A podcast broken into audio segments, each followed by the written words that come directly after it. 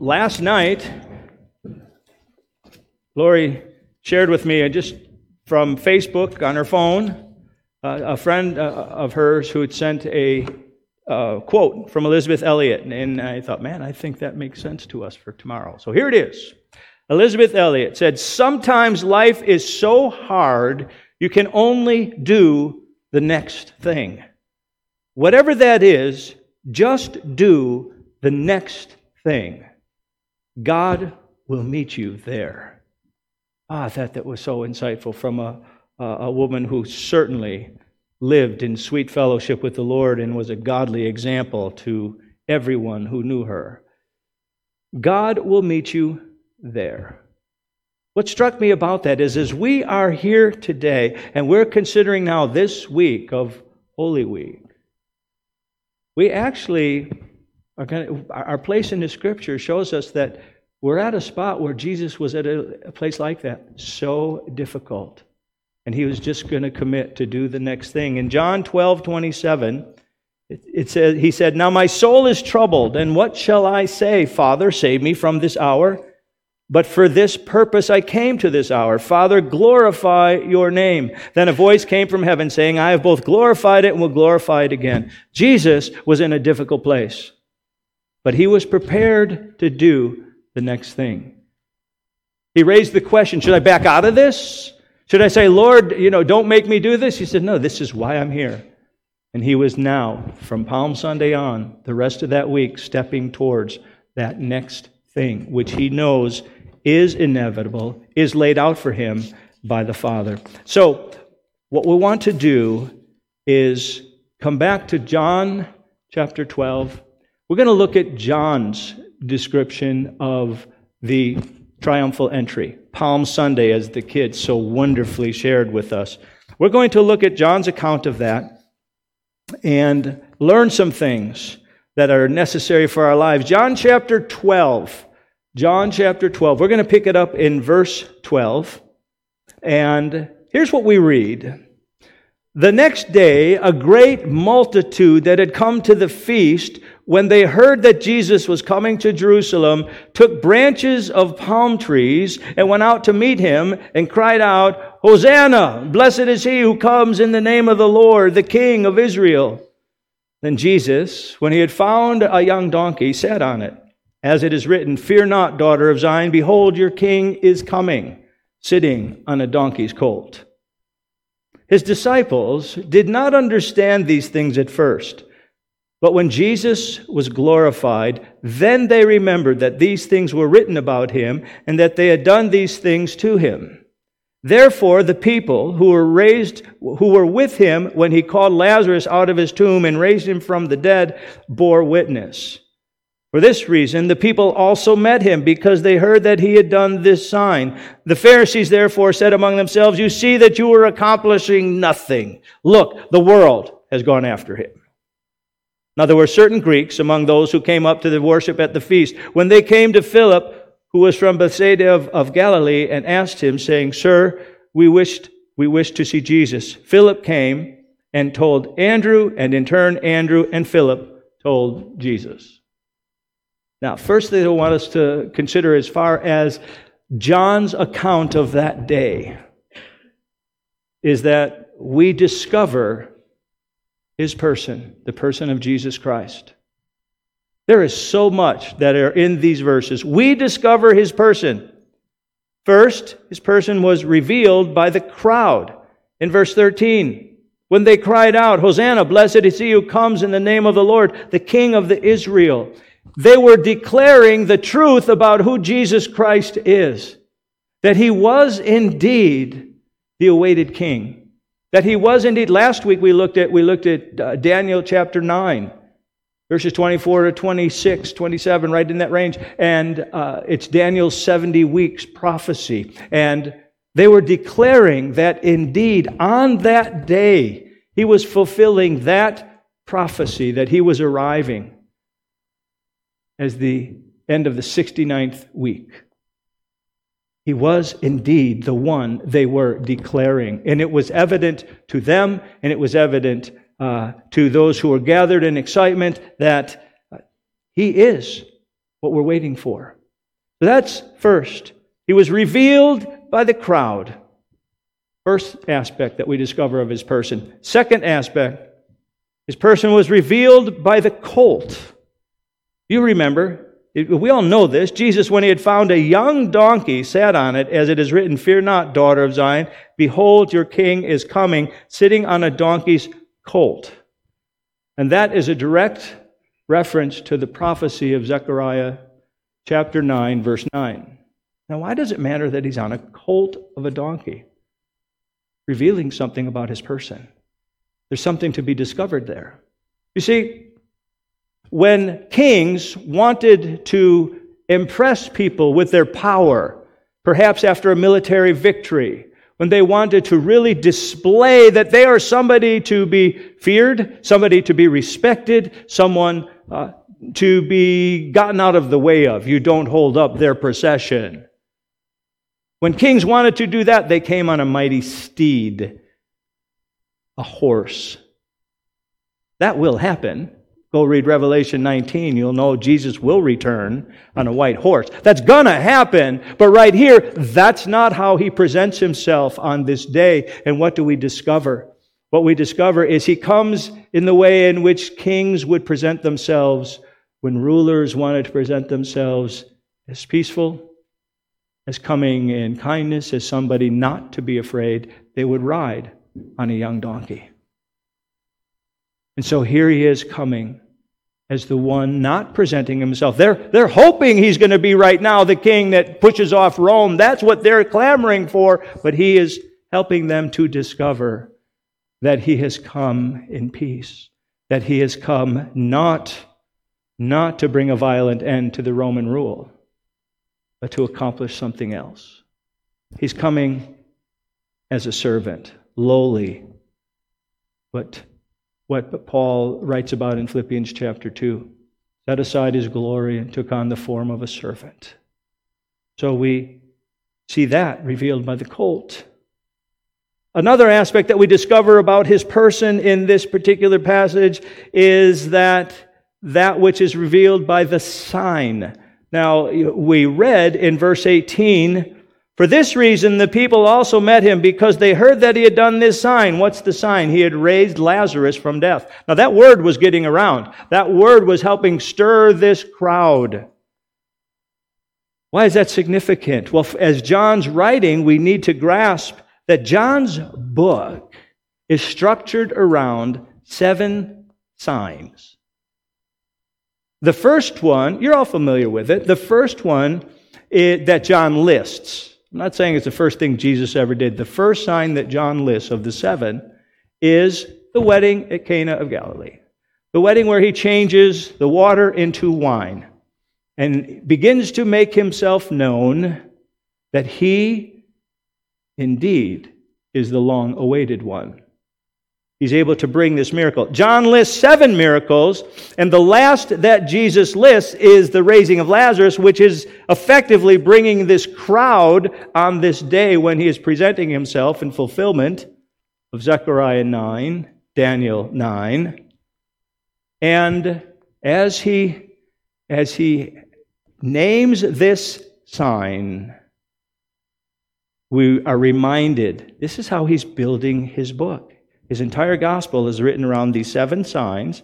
And then at the end, when we get to John chapter 20, verse 30, he says, These, he said, many other signs Jesus did. They could fill books, all these other signs.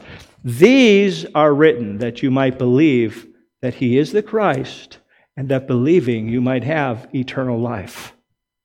So this sign is so significant that, that John names it that way that by understanding what it reveals, that He is the one who is able to come and to give life back from death, He has that power. And there's power in believing upon Him and His redemptive work, that we too can be brought from death unto life. We discover His person as revealed by the sign. And lastly, we discover His person as revealed by the Greeks. There's this interesting little thing here that After the Pharisees in verse 19 said, You see, the world is going out after him. You're not doing anything because they got to shut this down. That's their goal, right? Shut it down. This guy's creating too much of a stir. We can't have that. After John notes that comment, he then says in verse 20, There were certain Greeks among those who came up to worship at the feast. Then they came to Philip who was from Bethsaida of Galilee, and asked him, saying, Sir, we wish to see Jesus. Philip came and told Andrew, and in turn, Andrew and Philip told Jesus. Now, every time I read that, I find myself, where's that going? It just kind of sits there. And the response that which we will start with after, after we're done discovering his person, you're not even sure that the, re, the next thing Jesus says is in response to them.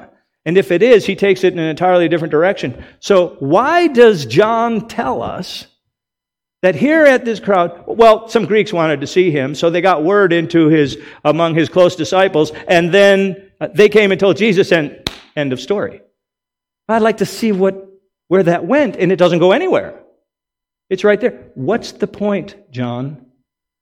What is the point? I think the point if we under God again, we got to understand John is writing in the context of his entire gospel.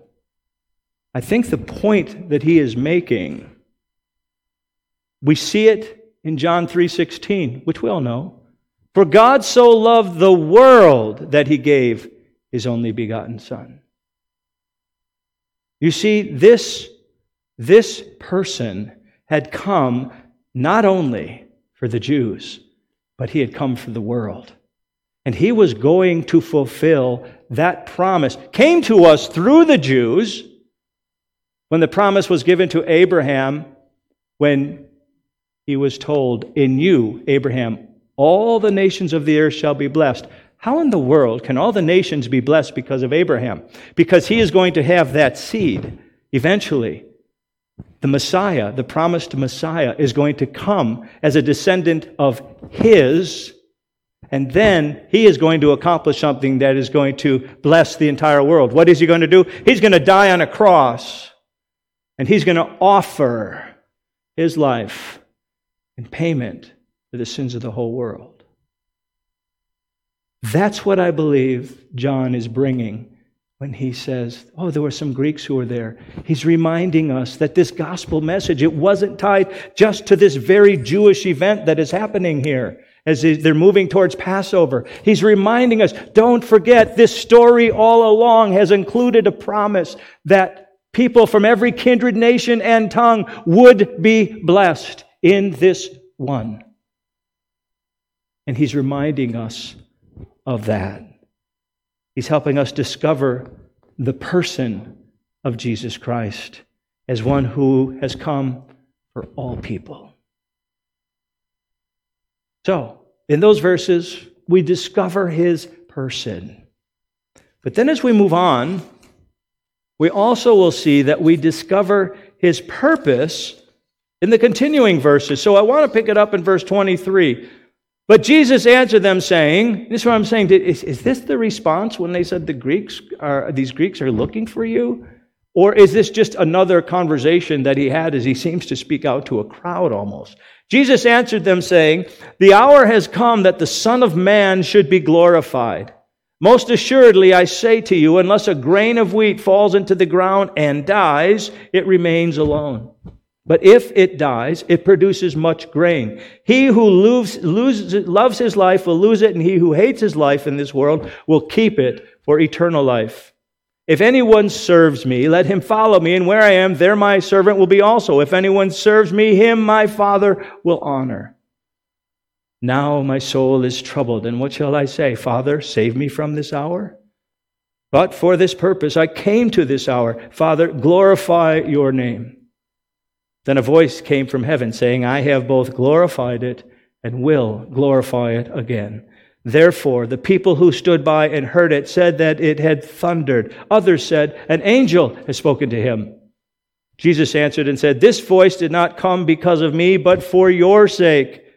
Now is the judgment of this world. Now the ruler of this world will be cast out. And I, if I am lifted up from the earth, will draw all peoples to myself. This he said, signifying by what death he would die. Oh, we have all sorts of understanding as to the, the purpose of this one. We discover his purpose.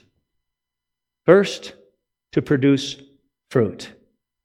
He describes a grain of wheat that falls into the ground, and then it springs to life, and it, it, it reproduces much grain. Now, he said that for his disciples. His desire was that they produced much fruit. And that is his first purpose is he's going to bear fruit by what he does. But he understands what he does entails like a grain of wheat has to fall to the ground. It entails that for him because his purpose to produce fruit is done by dying. Dropping down to verse 27, which is where we, we said he came to that difficult space. My, my soul is troubled. What shall I say? Father, save me from this hour. But for this purpose I came to this hour, this hour. Father, glorify your name. And that voice came from heaven saying, I've both glorified it and will glorify it again. People who stood by heard it, said it had thundered. Others said, An angel has spoken to him. But he came to this place. And he knew before the week is done, before this week is over, this, the, the crowds that proclaimed him, Hosanna, blessed is he who comes in the name of the Lord, will become a different crowd. A different crowd that shouts, Crucify him! Crucify him! And he contemplates that and knows that is not going to be pretty. It is not going to be easy. And he wrestles with the question Am I going to back out? But no, Lord, this is why I am here to produce fruit by dying but there's more to be understood. Jesus answered and said, This voice did not come because of me, but for your sake. Now is the judgment of this world. Now the ruler of this world will be cast out. And I, if I am lifted up from the earth, will draw all peoples to myself. This he said, signifying by what death he would die. His purpose was to produce fruit by dying on a cross. A most horrific, excruciating, painful form of capital punishment that the Romans had designed. So excruciating, so horrific, that Roman citizens could not be crucified.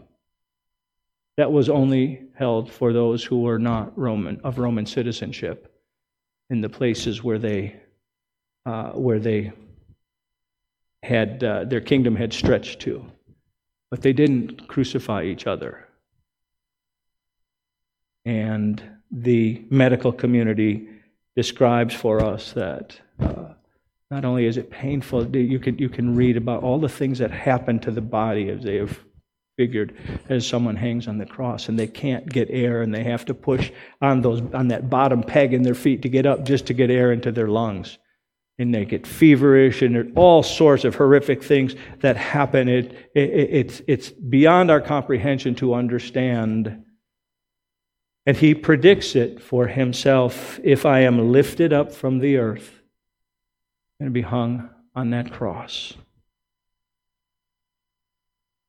He knew that was coming. So we discover his purpose to produce fruit by dying on a cross for the world. Again, this is where the Greeks gave us the hints of this. If I am lifted up from the earth, I will draw all peoples to myself. Once again, we're reminded that this message of the entire Bible, that in Genesis 3.15, when, when Adam and Eve first, first ate of the fruit of the knowledge of, of good and evil, and sin entered the human race, God promised the one who would come would come and, and be the answer to the problem of sin and the curse that is, that is there. That this message, as we've already pointed out through Abraham, was going to be this hope for the whole world. It came through the lineage of Abraham as a people, but it was for the entire world. Can I, will you allow me to, I hope you'll find it at least interesting, if not encouraging because this thing that we have been preparing for, called One Body, One Blood, the point is to gather the believers from around the world now that there's this wonders of the internet and the technology that is so available.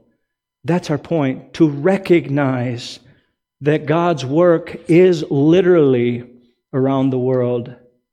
And what are the things that I am enjoying? And when I say every day, I mean every day on my phone. Uh, I get notifications as to some if somebody made a comment on Facebook, and every day I am getting notifications that so and so has made a comment. The last one that I noticed clearly was from India or Pakistan, somewhere in that part of the world, just by the name that is there. There are times when it's clear that they have come from Africa by the name, clearly from Slavic Europe by the name that they are coming onto Facebook, clearly from South America or Spain or Central America by the name that is there. It is so wonderful to see this, that people truly are coming on board from around the world. And Jesus Christ, when he went to the cross, it was for the world. He said, I will draw all peoples to myself. And we're going to celebrate that with them. We're going to have that moment with them. And then we can't leave out the fact that he did all this and to defeat Satan. Now is the judgment of this world, verse 31. Now the ruler of this world will be cast out. Remember back in the garden. He was going to do battle. The seed of the woman, that's Jesus, the one they're hailing on Palm Sunday, the seed of the woman would be in conflict with Satan himself. And God said, You will strike his heel, but he will strike your head and he will bring a fatal blow. And here, that, that confrontation is now coming into play. And Jesus' heel is going to be struck by this producing fruit, by dying on a cross for the world. The reality is, oh, but he's going to defeat, defeat Satan through it.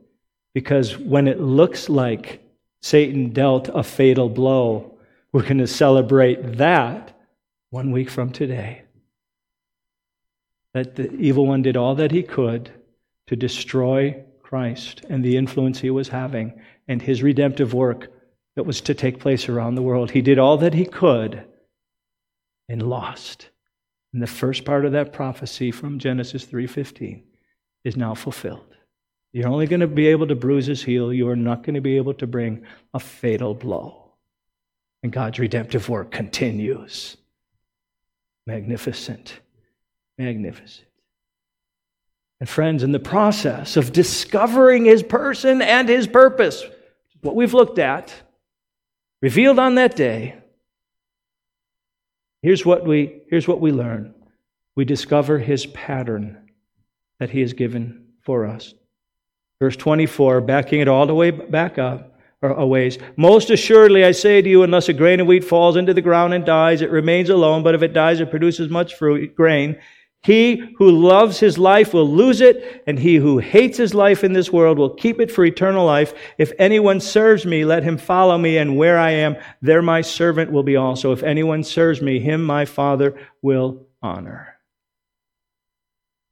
This is a reality of the Christian life that we all struggle with because it's not natural to us, but it is the reality of, of, of a foundational truth to understand how we're to live as Christians. It's called dying to self. Dying to self. If we are bound and determined that I'm going to be number one, I'm going to be first, this is all about me, he said, and you try and keep your life like that, you're going to lose it. But you need to understand is you gain your life by, by losing it, by dying to yourself, by learning how to live for others, and by following him. Dying to self is his pattern, following him, follow Christ, and then in that, waiting on God. And he said that The Father will honor those who do this. The Father will honor them. Hmm. Kind of sounds like what Elisabeth Elliot said.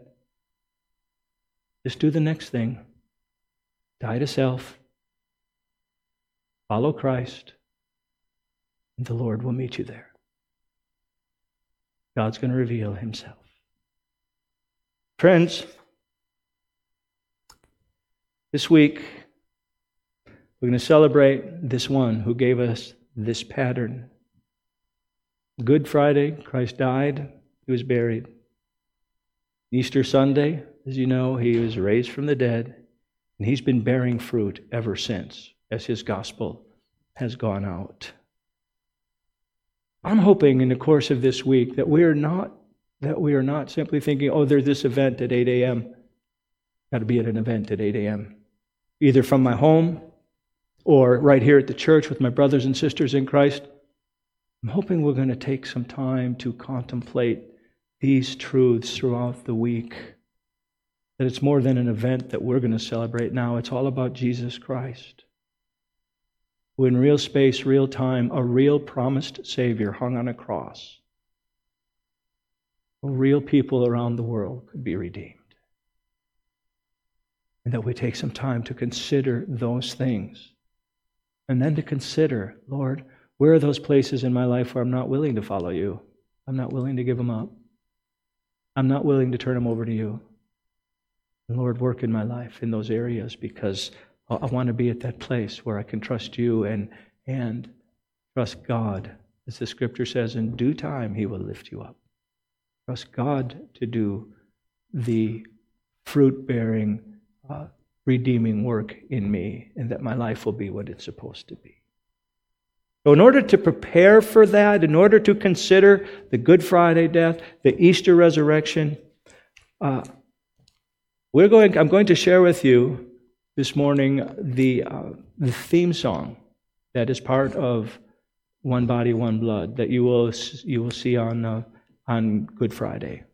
And um, I just want you to just want you to see that. Hopefully, it will help set your heart in a place where you are ready to receive all that God has for us this coming Friday, this coming week.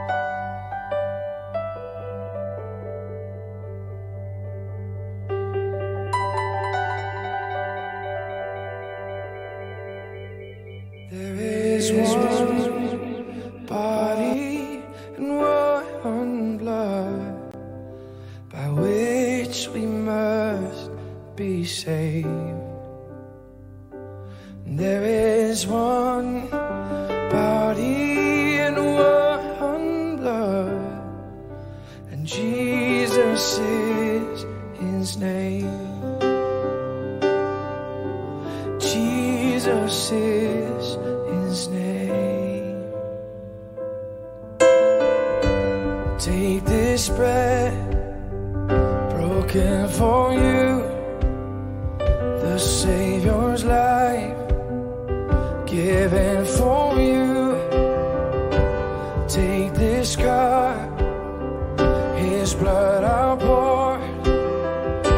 Take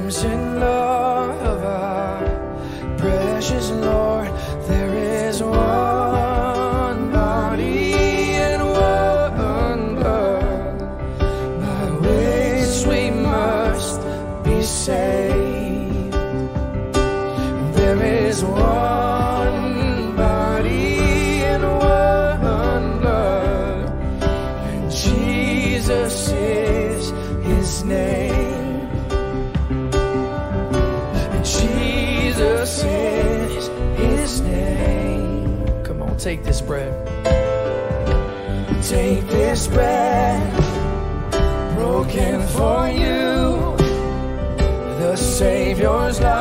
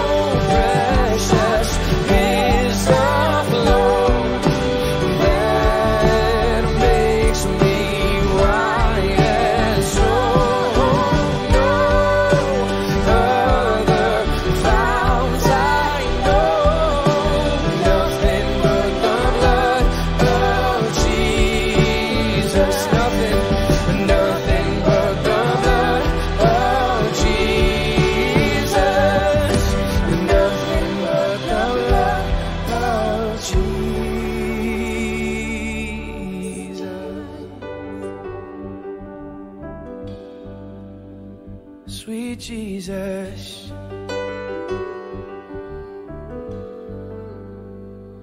Cause there is one body